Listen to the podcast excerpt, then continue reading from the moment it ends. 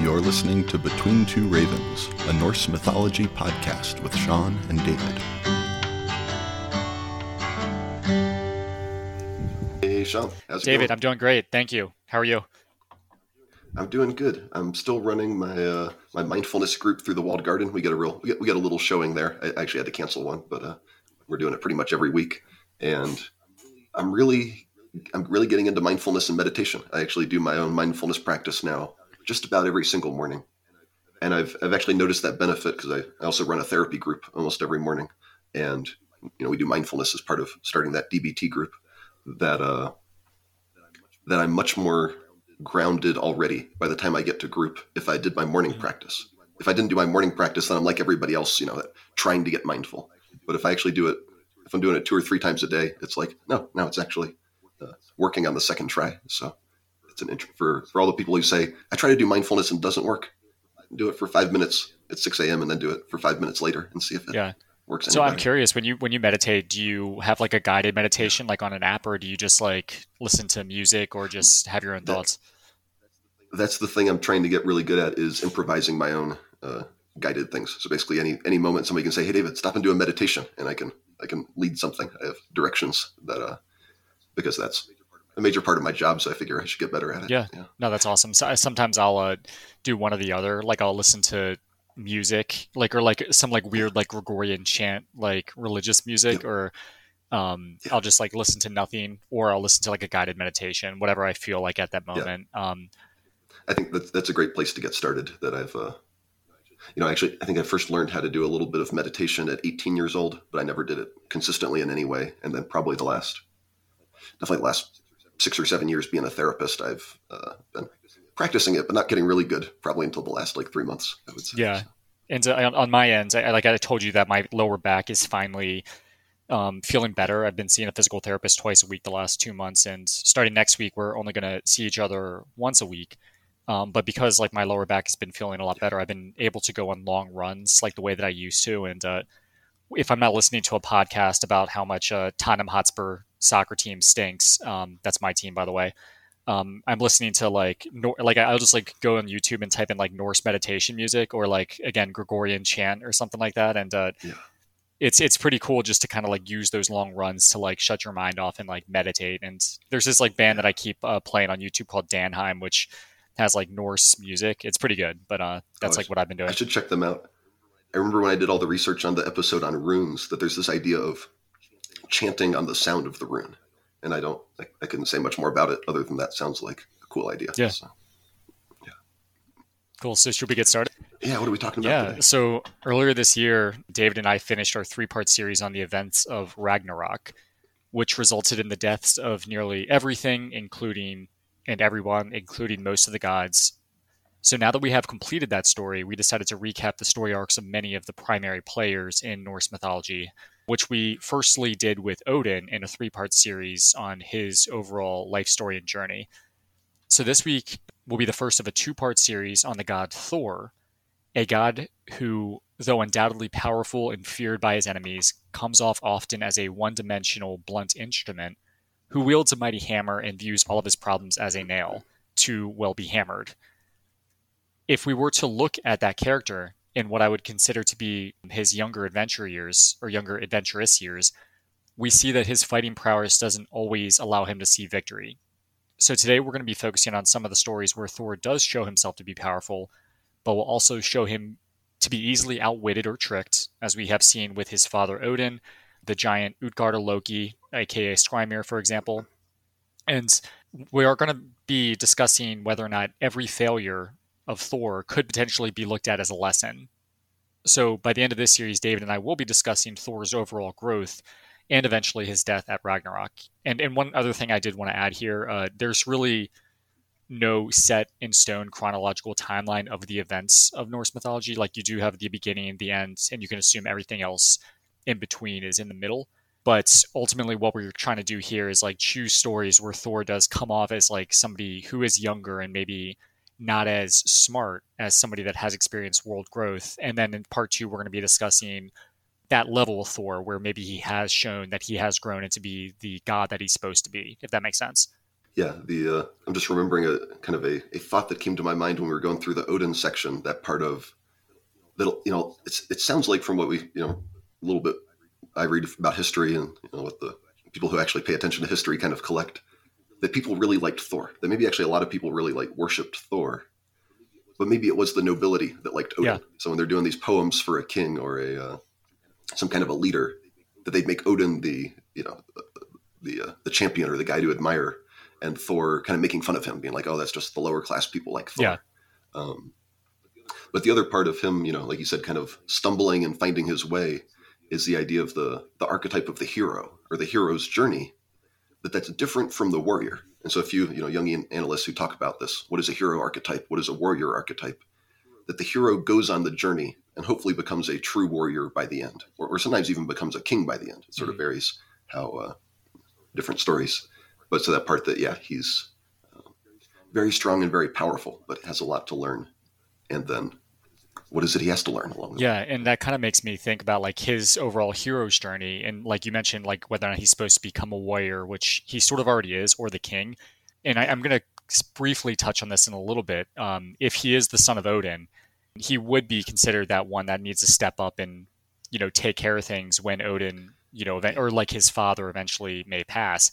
Um, but Balder is already designated as that person, so like that's Yeah. where we're gonna, I'm going to also get into this, like Odin's um, overall approach to fatherhood. I wonder if it's like any different between Balder and it is Thor. And it's that part we- we don't get a ton of stories about Balder, but Balder's supposed to be the golden child, right? The the uh, the first in line. That Thor is the redheaded stepchild, right? I mean, that's as as much as he's you know the the most admired uh, kind of god by uh, many. That there's that interesting detail, right? That his mother is not the legitimate queen of the kingdom. Um, Yeah, and then that distinction that word hero and warrior sound like they're about the same but um, i'm trying to think of a good reason why those words are used to make the distinction. But certainly uh, robert moore who i brought up frequently talking about archetypes uh, his idea is that the warrior the difference between the, the hero and the warrior is that the warrior follows the king. If they're really a warrior they're following a king. Uh, heroes you know a lot of the myths and stories even from uh, from greeks and other traditions the hero kind of is doing his own thing. He's sort of out on his own. He sort of does a quest for this group. He goes somewhere else, does a quest for somebody else. The idea that the warrior is supposed to be following either God or a king. Um, one way to say Yeah. that.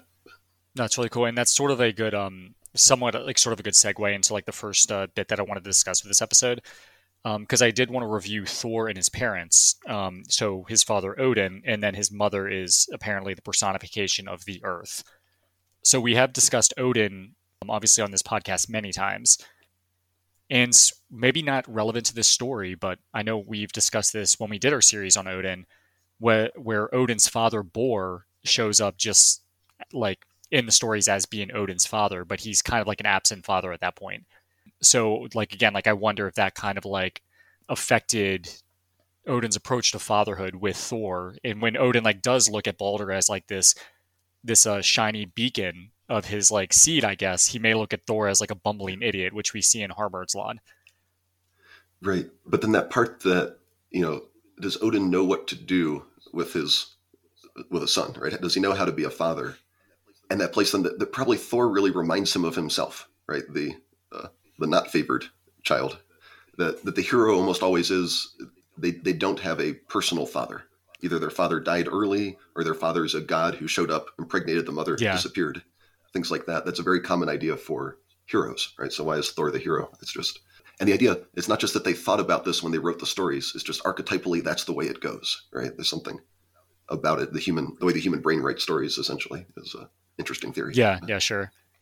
Um, so I did want to make a note here about Thor's mother, because uh, like we have mentioned that his mother is the personification of the earth, which I, I just mentioned, um, but we haven't really gone too far into like her being brought up in the sources. So I did make a few notes here. So in Gylfaginning chapter ten, you find out that Earth, so Thor's mother, was apparently the daughter of Night, the personification of nighttime, and Annar, Night was the daughter of Norfi or Narfi. So you just get a little bit of his or her family line there. Chapter 35 mentions that Earth, the mother of Thor, is one of the goddesses. And then in Skaldskaparmal, also from the Prose Edda, where Bragi is learning from Aegir, or Aegir is learning from Bragi, like about the use of kennings. He says, How should Earth be referred to? And the response is, Call it the flesh of Ymir, the mother of Thor, the daughter of Onar, the bride of Odin, the rival concubine of Frigg, Rind, and Gunnlod, the mother in law of Sif, the floor or footing of the Hall of the Winds, the sea trodden by animals, and the daughter of Night, and the sister of Odd and Day. Um, so, one quick note here that Odin had relations, if you take things literally, with the corpse of Ymir, um, which gave birth to Thor, and he apparently, in some capacity, married the corpse of Ymir or just made the corpse of Ymir one of his concubines. And I'm not too familiar with the differences between, you know, old times uh, marriage when compared to concubinage, but like I do know one of them is probably more um, consensual. It's, it's the real well, it's the real question of whether they allowed multiple wives, Yeah. or was it always kind of like then a secondary uh, position? Yeah, I guess like you're saying, maybe more like a uh, owning property. Yeah. And so like this is interesting because like this kind of props Earth up as the same level as Frigg since they are rival concubines and you typically consider Frigg to be like the primary spouse of Odin. So it's at one point Uh, uh, yeah, just interesting thought is that uh, you know that uh, that Balder and Thor kind of being rivals, although it doesn't really come up that often. But then that that they're fighting out the fight of their mothers Frigg and Earth being uh, rivals. Who is Rind again? I can't remember. Um, the, she's mentioned, I believe, in Baldur's Draumar. Um, she's the she's the mother of shit. I don't know. I forgot Vali. I think Yeah. Vali or Uh, something.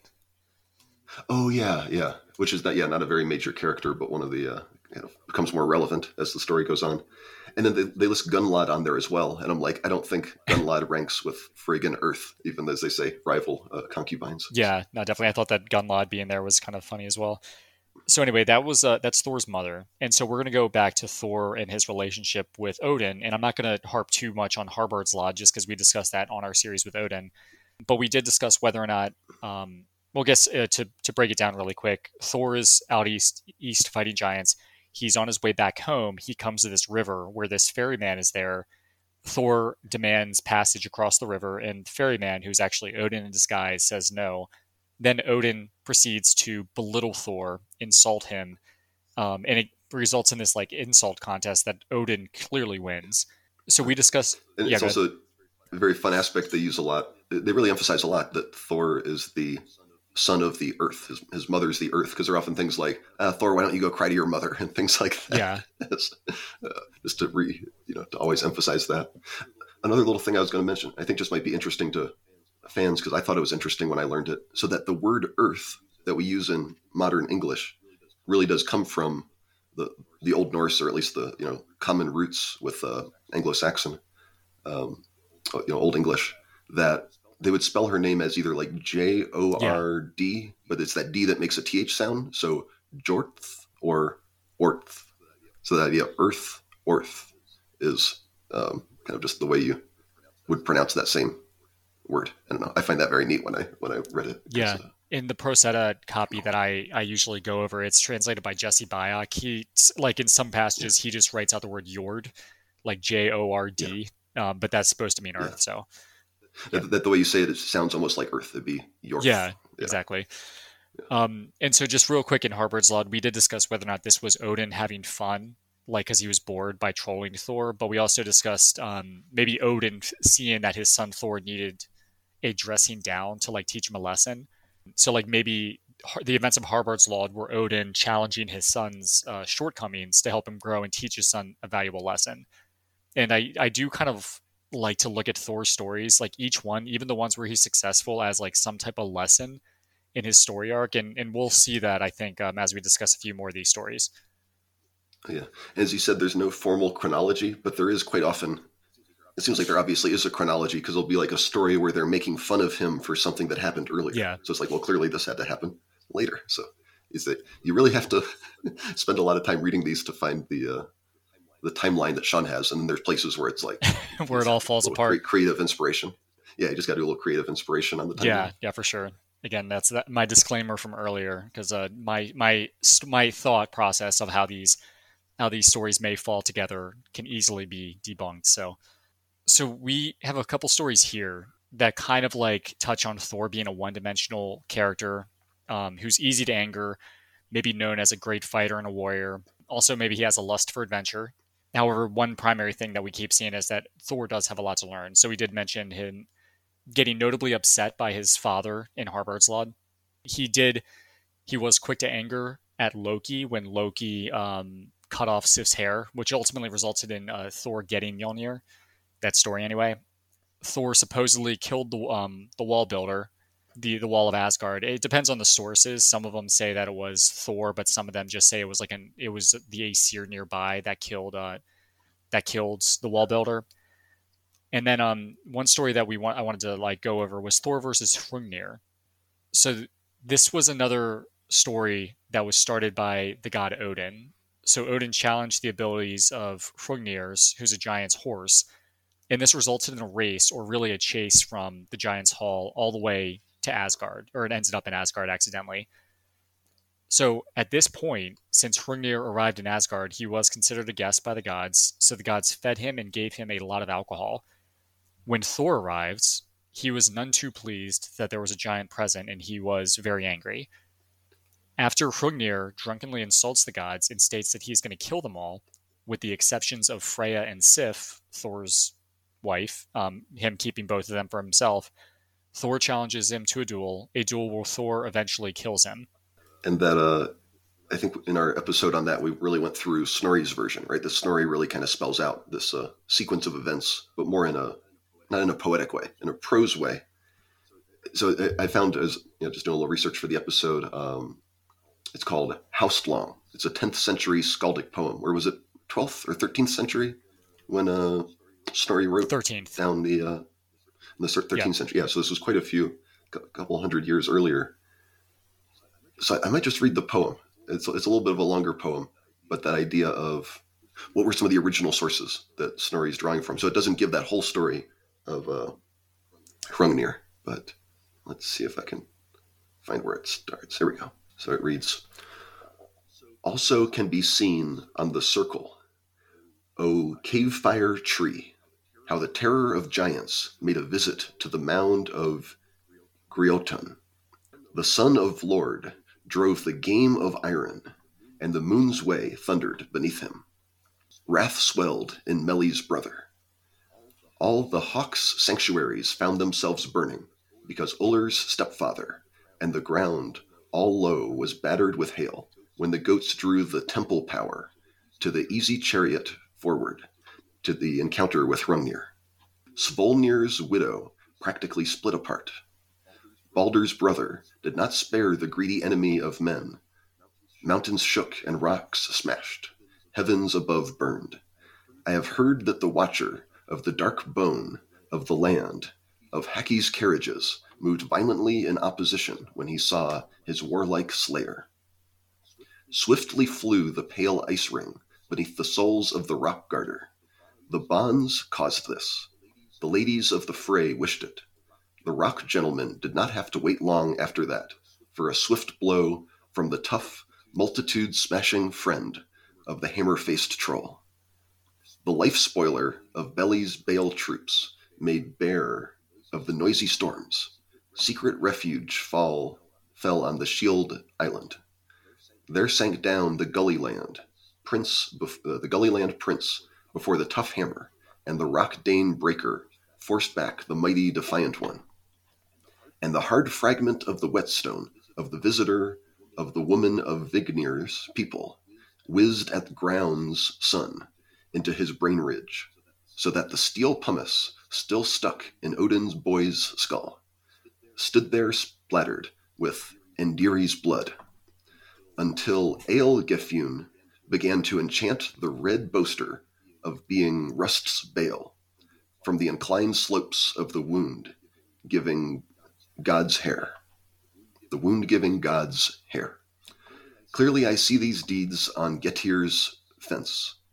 I received the border's moving cliff decorated with horrors from Thorleif. it's a little hard to follow without the commentary. No, it really is. And what did you think, Shawn? Well, no, I, I just love yeah. that. Um, because like I, I was following it along with you as you read it, but I see like where every time they had a Kenning that was in reference to to Thor, it would put Thor in Yeah. brackets or it'd put like giant in brackets. And uh, let's see, Hammerface Troll was apparently a Kenning for Mjolnir. Um, Yeah. Multitude Smashing Friend is Thor. Baldur's brother is Thor. The Rock Yeah. Danebreaker was Thor. and then uh, Yeah. Wraith Swelled in It's like Melly's Thor's. brother. It's like Thor's name. Yeah, it's almost like Thor's name can't be spoken. You have to say it all these different ways. yeah. Well, I guess that, that's that's why Kennings are so fun, but they they allow us to like Right. make with it what we want. I guess. Uh, an interesting one at the beginning where it says, uh, "O cave fire tree, how the terror of giants made a visit to the mound of Grioton."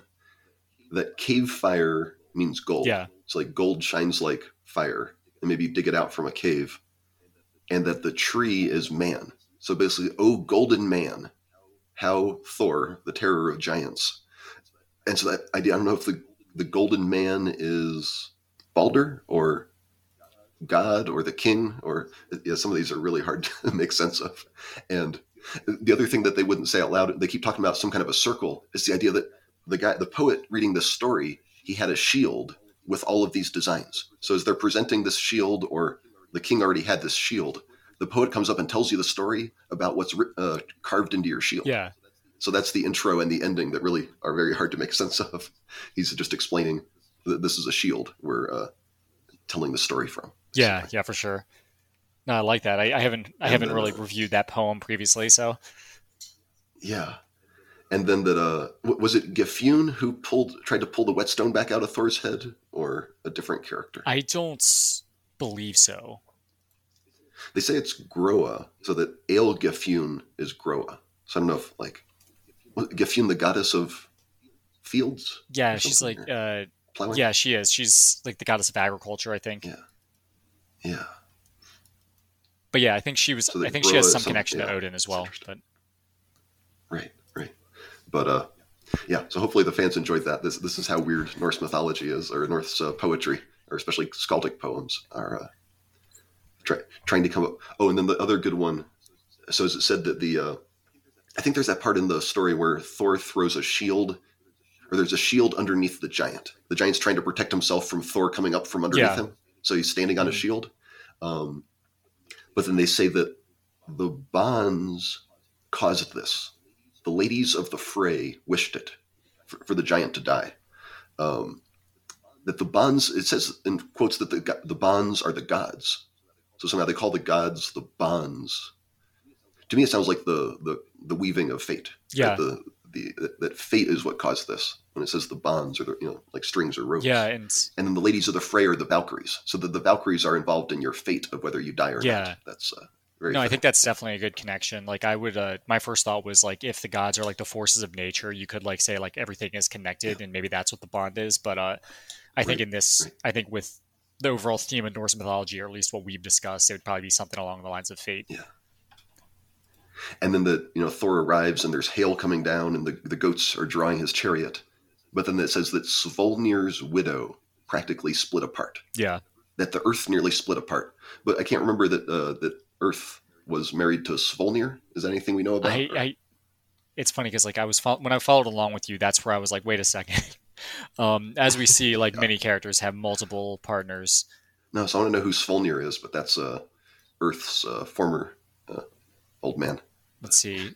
Maybe before Odin. I don't know. Yeah, no, that's that's interesting. Well, I'll look into it. We can uh, maybe post it on Twitter or something. But uh, anyway, with this, Yeah, if anybody knows that. So yeah, with this story, just one other thing I wanted to note. Um, it doesn't show up in the poem, but it does show up in Skaldskaparmal.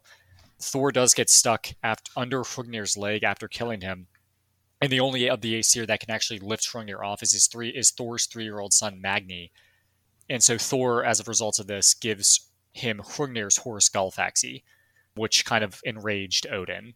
But anyway, like with this story, Thor was quick to rage and he was a great fighter, and that's all he needed for the sake of this story. So, like, you could look at this story and say, well, Thor won. The realm has one less giants to worry about, so this is a great story. Um, however, the next story that we're going to be discussing here shows that Thor, just being a great warrior, does not always solve everything. So, we're going to talk a little bit about Thor's failures and embarrassments with Utgarda Loki, where Hangry Thor first shows up and with this story, it it sort of does come off as a series of tests for Thor, perhaps like a test or a lesson of mercy and humility or like powerlessness or something like that. So the story starts with Thor granting mercy, and this is where I like what you said earlier with how like Thor may have been like worshipped by like the lower class. The story, the story starts with Thor granting mercy to the farmer and his wife by not killing Thialfi and Röskva. So, it's, yeah, good. I was just saying also to that point, right? Because the, the poem I read is just like Thor shows up and everyone's and he, and he saves the day, right?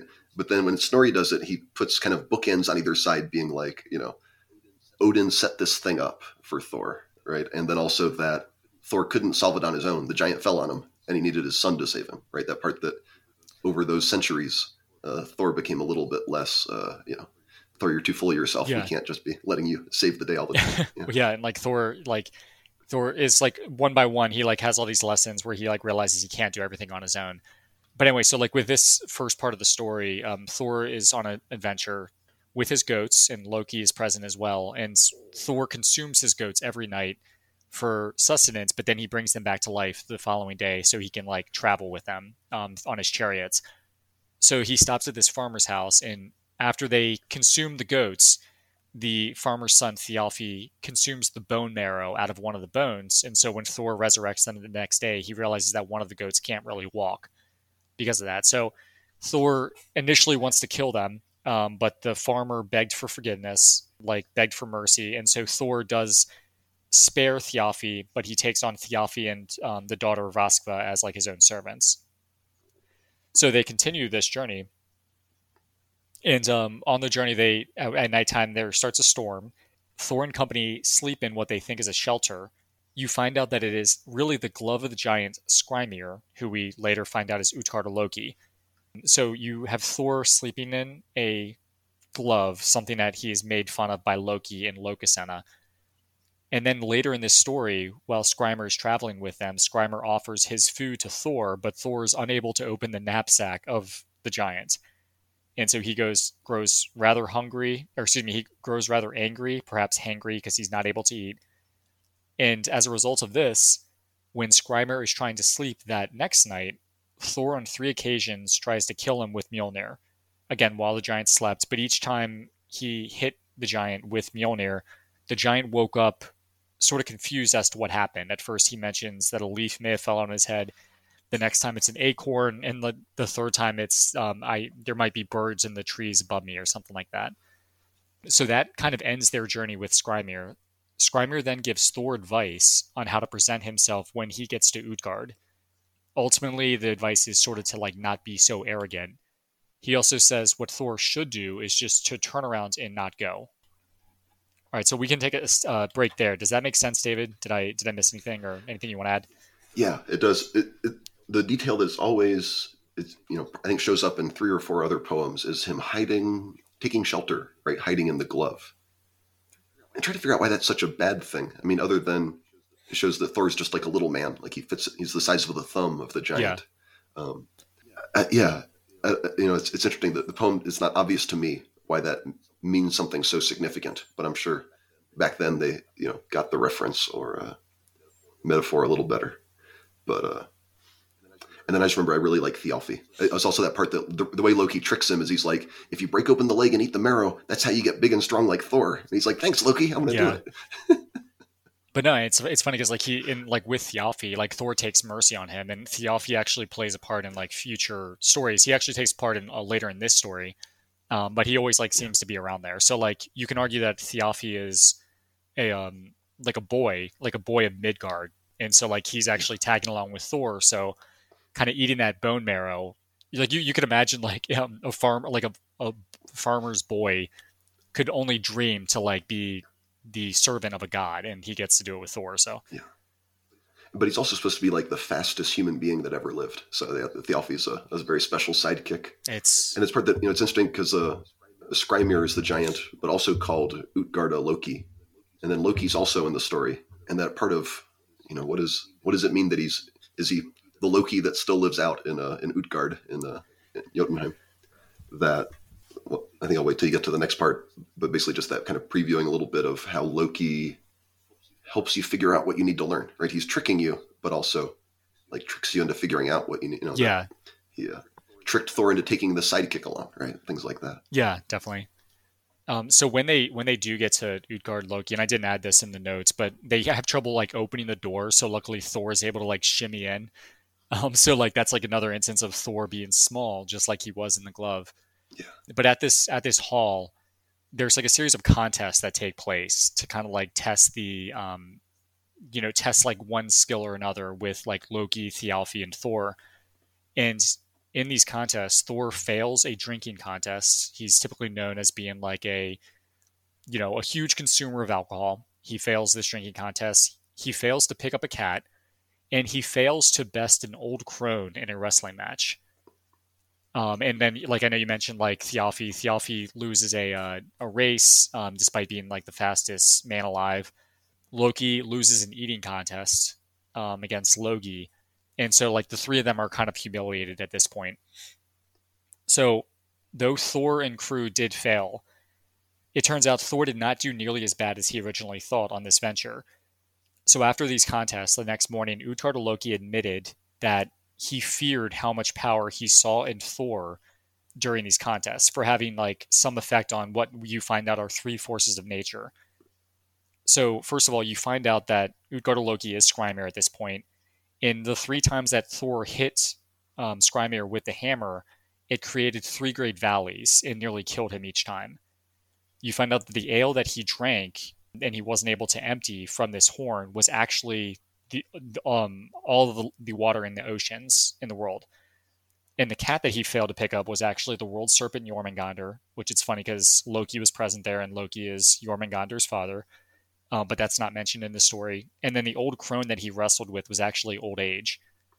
So you hear like what's interesting here, and I've always liked this, is that Utgard Loki admits that Thor was like so powerful that he would not have even invited him in if he knew that he was this powerful. And he says that Thor, a god, actually had an effect on these three forces of nature, like um, you know, the the the uh, actual ocean, like the world serpent, which represents like what the events at Ragnarok, I would imagine, and then old age, which is something that comes for us all. And so Thor was actually almost to not best them, but he made an impact on these forces of nature, which I always thought was interesting. So I am curious, David, like, do you think what like lessons did Thor potentially learn here? That this one who, who should be the right director that we'll choose when we make the big cinematic version of uh, the story of Utgard Loki? Oh, I, I don't know. I think we settled for a Tarantino, but no. Well, he said not Michael Bay. If it's not Michael Bay, I don't know any other directors to uh, off the top of my head. Well, since there's a that. switch at the end with Utgard Loki coming out as uh, Skrymir, you could say like M Night Shyamalan or something. Yeah, but that, that you need the, the, idea that this one's all about illusion magic, right? That the, the Utgard Loki uses these illusions. So you said like, yeah, Loki couldn't even tell this was Jormungandr, right? And uh, and Thor certainly couldn't either, right? That that idea of recognizing your illusions or your self deception is actually an idea that I'm you know, reading all the time with the Stoic, Stoic philosophy.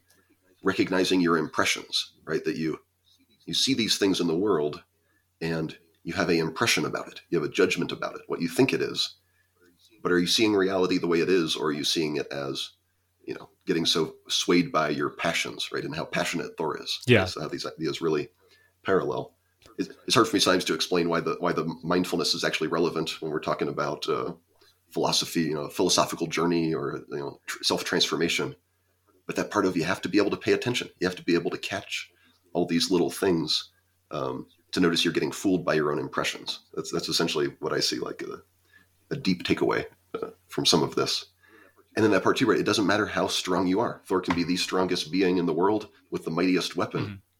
But if you're deceived, if you're pointed in the wrong direction, you're not um, going to do much good, right? And it's a weird thing just popped into my mind. Uh, I think a nice lesson. It was something my dad told me when I was very young. That was very meaningful. It really stuck with me because um, I was a big kid. I was always like one of the largest kids in my, in my class, and he said, You're not always going to be the strongest. And even similarly, you're not always going to be the smartest. Basically, if you build your self esteem based on, I'm the strongest person, and then you find someone who's stronger than you, well, now you're nothing because you built, built your self esteem on that. If your self esteem is based on, I'm the smartest kid in the class, and, and, then you go to a bigger school and there's a couple kids smarter than you, now you're nothing. Yeah. Right. But that idea, you know, so what do you build your self esteem on? Um, trying to remember how my dad said it, it was something along the lines of being kind, being a good friend. You know, you can't, you know, I'm the most kind person, right? It's like I'm the most humble, right? It's like, it's not really a competition, right? To just be to be kind, to be good towards other people. That's the thing you can maybe build your um, self worth around. Yeah. So that's not exactly what Thor gets, but it, Thor kind of gets halfway well, there, I think, with this being like you're not always going to be the strongest Thor. You can't just smash everything and solve uh, the problem. Well, no, I, I, really like that a lot. Um, I think that's I think that's a stronger connection than maybe maybe you think it is. Just because, like, let's say you look at Thor as like a 20 year old and he's like a he's very into his health. He he works out all the time. He maybe is an MMA fighter or something, and he's like a, he's like great like a modern day warrior or something like that. He may be very strong and do everything right, but by the time like maybe he's in his late thirties, um, you know, there's going to be somebody who's 22 who can probably beat him. And so at that point, like, what does he have? He's like he used to be a great warrior, but like, has he grown enough to be, really be able to make an impact on the world that he that he wanted to? And so I do I do like the it's, yeah, good it's, it's great if you're an amazing MMA fighter. That doesn't help if you get jumped by five guys at once. I mean, maybe yeah. maybe you're that good, but that idea. Maybe it's good to have friends. Maybe that's helpful, right? And he's got Thialfi here, and he's got Loki, and you know he's got friends. Yeah, yeah. and so like, and you know, we see this like, uh, and we mentioned this earlier, and we see this like in his um, some a few other stories, and some of them we're going to be discussing next week, where Thor like needs to rely on others to like help him um, and so he can't just like beat everything up. And I think that this could be like looked at as like a good lesson. Um, we know he got like dressed down by Odin and he like lost the game of insults or the contest of insults. But like in this story, he literally played to his strengths of being like a strong drinker and you know a very strong being, and he like got knocked down a peg. And so I think the lesson that here is exactly that. Like you can't just go through life, you know, muscling your way through something. You need to find other ways to grow you know, to like make yourself a more fulfilled per or like a full person, I guess. Oh yeah. And these are actually all the Havamal virtues too, right? I, I, I think it's probably in Havamal that part where you know what what is Odin's claim to fame in a Harbard's or what is Harbard's claim to fame in Harbardsljod? He's like, I went out to battle and I slept with all the women, right? And it's like wonderful, that's great. Don't be impressed by that, right? Don't be Thor where you're like, ooh wow, tell me more, right? That you've no, you've lost. This is very much a Stoic idea too, right? You've you've lost the battle if you're too impressed by them. Rather just be like, oh, that's interesting. It's nice. Good, good for you. Right. That uh, as as uh, Skrymir is teaching him here, don't get too drunk when you go in there. Don't be too full of yourself bragging. Don't talk too much, Thor. Yeah. Right? that uh, and I think there was something else in here too. That very much was that that Havamal. Oh, and yeah, have allies, arm your friends. Right. What's what's better than a sword? Having a friend with a sword. Right. So it's um, or was better than having two swords, maybe something like that. Yeah, that uh, so that these are you know the, the story poetic ways to kind of reinforce all those ideas that are in the Havamal as well. Yeah, for sure. But yeah, like I always thought the ending of this story was really cool. Like after he realizes that he was tricked in these contests, but then like Utgarda Loki pretty much says like, "Yeah, you scared the hell out of me. Um, I never want you to come back." Like I'm curious as to why he told dis- And they disappear. Yeah. Yeah, and I think he disappears in a puff of smoke, and it's like you know, you, it doesn't matter how good your hammer is if a guy can disappear in front of you, you cannot defeat him. Yeah. So, so like I'm wondering what the point of like telling Thor that was, but uh, we do know if you like the next chapter in Gylfaginning, because um, that story is from Gylfaginning. The next chapter is Thor's fishing trip, and it kind of says, it kind of implies, or, or like outright says that Thor went after the Jormungand of went after Jormungandr because of his embarrassment so maybe he didn't necessarily yeah. learn the lesson that he wanted to, but um, he's still like rather upset for being yeah. slighted by a cat or, or Jormungandr being disguised as a cat. No, but yeah, the, Thor is not hearing the lesson. He's like, you know, feeling so, you know, shamed probably is the right word. That then he is like, I'm going to go prove to you I can wrestle that giant serpent that surrounds the entire world.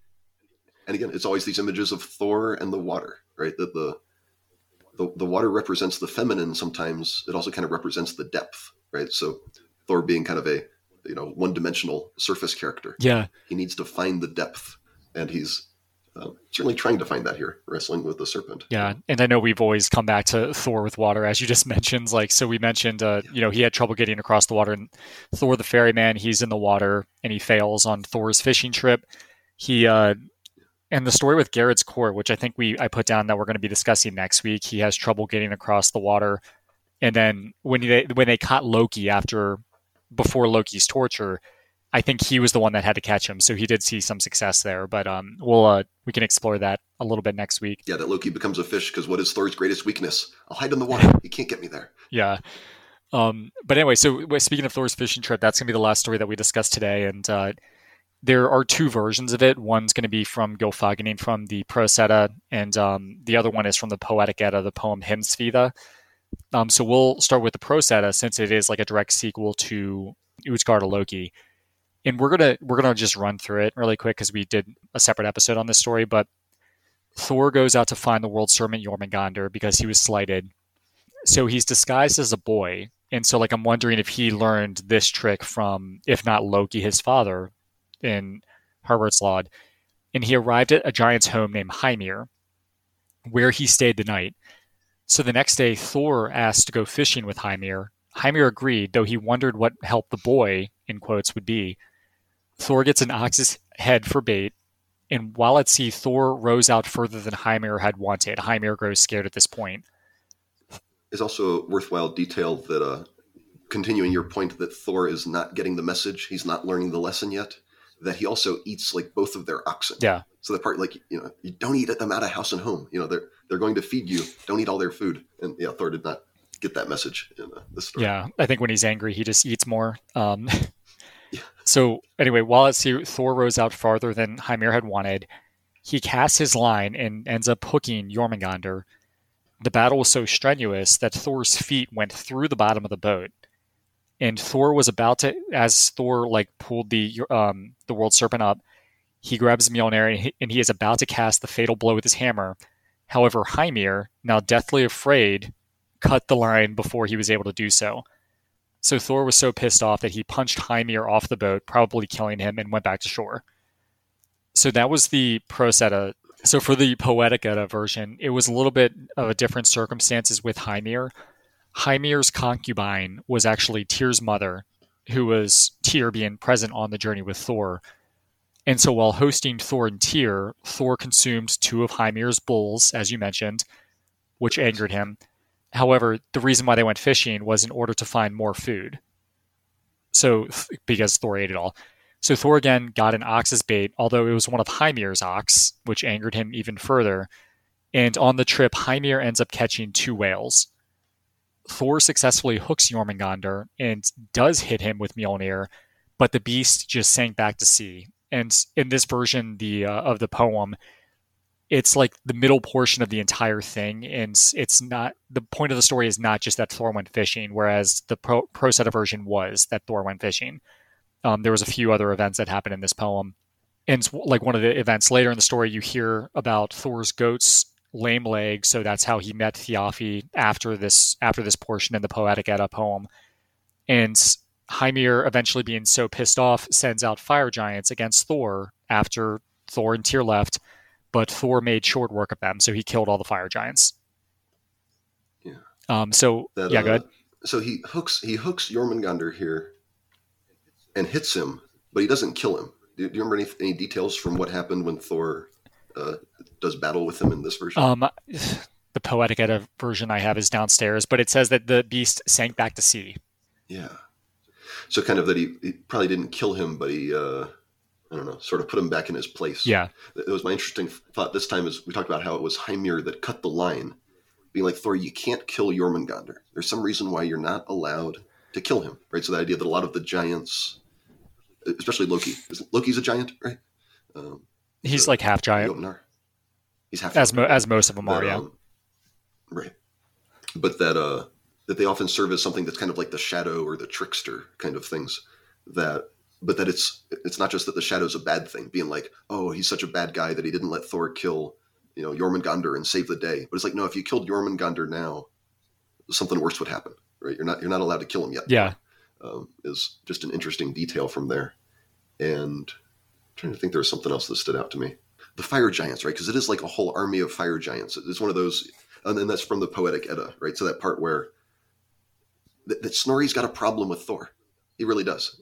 He, he wants to minimize Thor every chance he gets because the Poetic Edda is before Snorri's time, right? And and it says that Thor can slay a whole army of fire giants. Yeah. Right? So that part of uh, and something about that he can slay the fire, but he can't defeat the water creatures is uh, certainly meaningful symbolism. But I don't quite know. Definitely that Thor's a very fiery guy, and he's got to yeah keep fueling this furnace, which is Thor, with constant food. Yeah, I don't know how else to take it. Well, no, and, and like on that note, Snorri was the one that wrote the story of Utgarda Loki, or like we like I believe that's yeah. like again like you have the story with Thialfi that shows up in this story from the Poetic Edda, but the fact that like Thor gets embarrassed here is is in Snorri's work. Um, it says that like Thor does succumb to like old age. He is not able to drink the entire water of the earth, and like in story Snorri's rhetoric could be like, oh, well, because like God created all this and Thor is not necessarily a god, so we have to minimize him. And, it, and I think it is worth Snorri, even if he's not bringing in, you know, exclusively Christian perspectives, it is bringing in that more. I guess best I would call it is modern, you know, but it's that. Uh, it's hard to know what to call some of the the different cultural things, but it's stuff I take as being from yeah, like the Roman Roman Catholic Empire kind of ideas, right? That that you need to be humble, that you need to be ashamed in front of God, where before a lot of these ideas were really like no show your majesty right? Do not you don't need to you don't need to humble yourself. You don't need to you know be a, I mean you need to be moderate right? There, there's all the havamal virtues but they're not so much like be ashamed. Yeah. I, I, think that's a subtle difference here that maybe snorri starts to bring in some of that culture as interesting yeah. observation. But uh, i am i'm curious like well not curious like it seems like right with this story thor gets like another he gets knocked down a peg because he fails in his yeah. ultimate goal. Maybe not in the poetic version but yeah like because he does successfully hit Jormungandr over the head, but Jormungandr doesn't die. But like at least in the Prose Edda version, again written by Snorri, he like fails to deliver that final blow, which I know we've discussed in that episode when we when we went over it, was because fate would not allow him to do it. But like because Thor being like this mighty warrior, he's still confined to this like uh maybe this this like non omnipotent being because the Norse gods are not omnipotent. So yeah.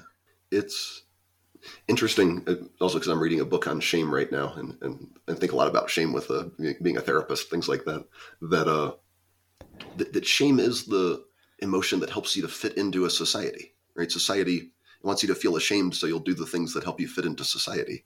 Right.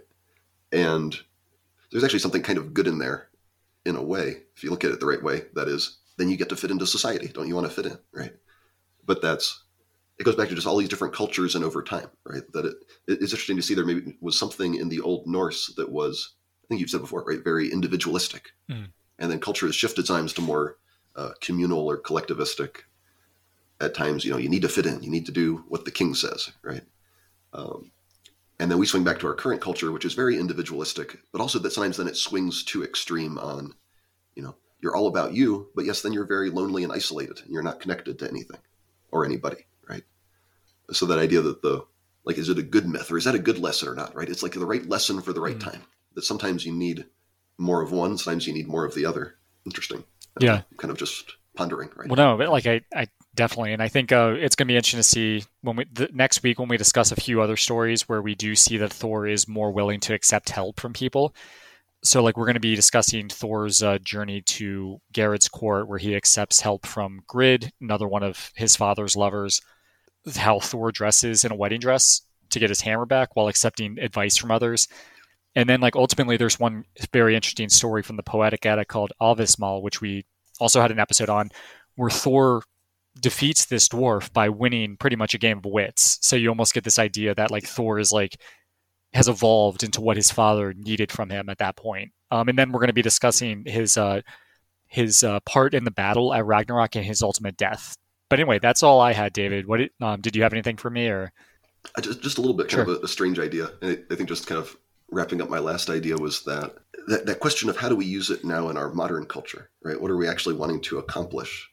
I think it's the idea, right? We, we live in a very unique time where we get to make those decisions. You don't just follow the culture that's there you really kind of invent your own culture. And this is very much an idea from Carl Jung that um, you know, that is like ever since uh, you know Frederick Nietzsche's proclamation that God is dead, and it's not that he decided it; it's that he was just observing. That pretty much seems like in society, uh, God is dead. Right? You can you can go to church, but does anybody really really believe in it that way? They did back in say the 1500s or 1300s. That uh, that now we get to choose though to to create our own spirituality or something that gives us meaning rather than having it handed to us. Right? I think that's why there's some value in the Norse perspective that was you know very much more of that kind of think for yourself. It's self-interested, but it's not just not just looking out for yourself. Mm. That's kind of the moderation, balance, right, in those ideas.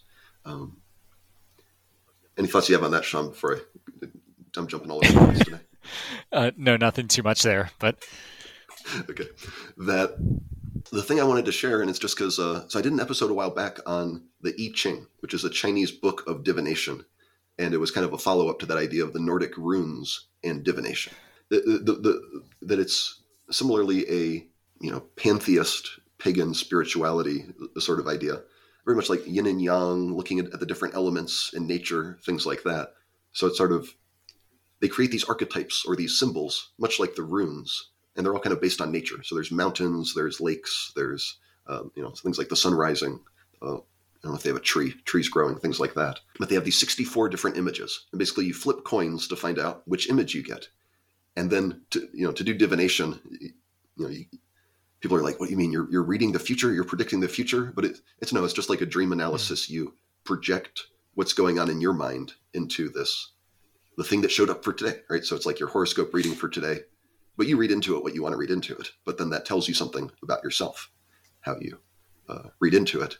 But this one has seemed very relevant to uh, to Thor, which is part of why uh, I wanted to share it, just because I got it yesterday as I was uh, flipping through the book. So it has these little poems, and then that's it's kind of like one way to say what, what do I like about the I Ching? You know, it's it's one thing if you really know the runes really well and you know what those symbols mean, so you could could draw runes out of a bag and know what they're telling you. But this kind of skips that step. The book's doing part of it for you. So you just have to see what it means to you. You don't have to do the reading yourself. One way to say that. Uh, any questions there, Shawn, on what the, the I Ching's about? Because I think I just did a solo episode. Yeah, I mean, so based on like what I'm seeing here, um, it's you put down 27. So out of the 64 potential like horoscopes, got. you got right. this one. Okay. Yeah, right. And it's called either I, like the letter I, like I am I, or the corners of the mouth. So something about a the, the shape that these uh, it's a whole thing basically, but it's something of the image. It's eye and it's the mouth, and is kind of both of those meanings. But it says, "Perseverance brings good fortune. Pay heed to the providing of nourishment, and to what a man seeks to fill his mouth with." So I'd have to get way too personal to explain all of it, but one of the ways I take it is be careful which of your demons you feed. Mm-hmm. It's, it's, not just literally feeding yourself, but what do you what do you nurture? What do you encourage? What do you um, kind of reinforce in your life? But very much that idea of Thor and constantly stuffing his face and feeding himself, right? That's what is or what does Thor feed himself with as he or goes? Yeah, and like I, the, my, it's funny because my first thought came to like social media, and it's like people yeah. uh, going on there just like with the intention of subconsciously making themselves upset and so yeah. like that's literally what you are feeding like your mind with you know like if you're doing it right. first thing in the morning like i do which is probably not good yeah. i think that kind of applies here but and, and i used to do it a lot more in that idea like oh i need to be informed on current events but why what, what does that accomplish right but but it makes me a good person to care about the world and be informed it's like no you're just making yourself cool right yeah. and that's that's how you want to see it uh, that's how i see it obviously but so they had these the, the one is kind of that you know the that if you persevere, there will be good fortune. So keep doing what you're doing, but uh, be careful what you're feeding yourself. Be careful what you're reinforcing is like the, uh, you know, you're supposed to figure out, does that mean I should go buy a new car or not? Or you know, depends what kind of question you're looking for, right? But um, the second poem is, and this goes to the images, the, the archetypal images that come from nature, and I think it's Taoism that inspires the I Ching. Um, but it says, at the foot of the mountains thunder, the image of providing nourishment.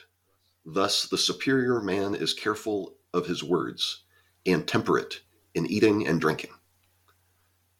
So it's interesting as we think about Thor, mountains crashing, Thor is the god of thunder, and be careful of your words, be moderate in how you eat and drink. Yeah, have right? all virtue. Thor lessons, yeah, right. And it's coming from, uh, I think it's like 400 BC Chinese text mm-hmm. kind of idea.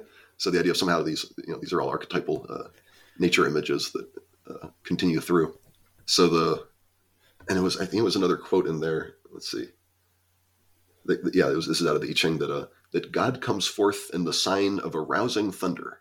When in spring the life forces stir again, all things come into being anew. So it's very fitting this idea of spring, just a little bit past Easter, that Thor is kind of a god of spring and fertility. And that just kind of, as we are planning for the episode, got me really thinking about this part of who is the the lover archetype, right? That, that Freyr is supposed to be kind of the fertility god, the lover. We don't get that many good stories with Frey, right? That Thor being the warrior, but but he's you know, and he's very passionate, right? So he's kind of he's kind of in touch with love. He's very you know uh, defends other people. It's the idea of kind of why is he a good warrior, right? He defends other people. He's very much standing up for his wife when uh, Sif cuts off her hair, right? Things like that. The, Thor's a little bit of the lover too. It's the idea of the, the warrior with the lover, kind of connected. But that part that he doesn't quite have the king or magician, the, mm-hmm. kind of that wisdom or leadership role yet, right? But he has these two kind of figured out is something that stands up to me. Any thoughts you have, Shawn? Uh, no, I don't. I mean, it, this all makes sense though. yeah. yeah it's strange that I flipped three coins last night and this is what I got, right? It's perfectly on the topic for the show. So I'm like, yeah, I'm going to share it. yeah. I mean, d- definitely that but, one uh, quote was like, it, it seems like it's coming straight out of uh, Havamal. And it's like right. this quote that you just mentioned, like God comes forth in the sign of arousing thunder. And then it mentions like spring and like rebirth. That's definitely a theme yeah. that we do see in, in Norse mythology pretty consistently. But it kind of also yeah. just like, it also like leads to like the idea that you will die like type of thing and so it's going to yeah. it's going to continue like life is going to continue in some capacity. And it's also that throughout your life you have all these cycles right? So it's you know every year another spring right? All these opportunities for rebirth and then that's a new opportunity for how you feed yourself right? That part of uh you know it's, it's with thor it's very literal but also it can be metaphorical. And then originally the image i couldn't understand like why is it called eye but also the was it the open mouth or the uh, the corners of the mouth with that idea of I being the ego strength, that you need to feed your ego in a certain way. Right? You feed your ego because it's the one that chooses, do I actually want to look at Facebook today or not? Right. And that's if you're practicing mindfulness, if you're conscious, you make that choice, right? You're feeding the right thing. Otherwise, you're possessed by Thor, and you just do whatever the uh, the forces in your head tell you to do without making a conscious decision. Yeah. So it's it's why I like all these things. You know, it's that idea is that it, it gets you gets you thinking about things. It gets you speaking this language of images and dreams and poetry and all of that. Because sometimes there are things that are not, you can't logically argue any of this, right? You can't logically prove is Facebook a good idea? Is artificial intelligence a good idea? Yeah. Right. But you read a poem and then it's like, yeah, you know, it feels like a really bad idea, right? And that's, um, you know, how else are you going to get some of those answers? Nothing else can answer it. So, yeah. Yeah, definitely. That's my little demonstration on the on the I Ching and divination and all of this reading reading archetypes for today. Yeah, no, definitely. Um, so, did you have anything else, or? No, I think that's it. I'm, we'll have a part two. I'm sure I'll have some more interesting things I like that hero's journey stuff, but I'll, I'll wait for that after I think we uh, see how Thor. The idea of the, the hero's journey is that, yeah, that you need to go to the underworld. You need to hit rock bottom. You need to get knocked down a notch to actually finish the hero's journey. So I think that's what's coming up. Yeah, and that's not unlike what happened to Odin because he like literally went to the underworld and like he got like this devastating news that kind of like fucked him up. So like I don't know, and like in Waking of the Dead series in Voluspa, yeah, I like that. But that part then that, that Odin Odin made it to the underworld, he learned all of that, but he didn't learn the lesson he needed to learn. He still kept fighting fate. That idea, yeah, does Thor learn it a little differently? And um, as much as we've done the myths already, I don't know how to answer that yeah. question off the top of my head, but I think we'll see it next. Yes, week. definitely. Cool. Well, thank you, thank you, David. I'm glad that we did another morning episode. I feel yeah. more alive as opposed to like after work. So hasn't drained all your energy. Yeah, gets you invigorated for yeah, the day. I'm still drinking my coffee. Um, but anyway, thank you for listening, everybody, and we will see you next week. Thank you for listening to Between Two Ravens. If you've been enjoying our show, please write a five star review on iTunes to help spread our podcast to a wider audience. See the show notes below for links to follow us on social media. Our podcast is part of the Walled Garden Podcast Network. The Walled Garden Philosophical Society is committed to the pursuit of truth, wisdom, virtue, and the divine, wherever it might be found. Visit thewalledgarden.com to learn more.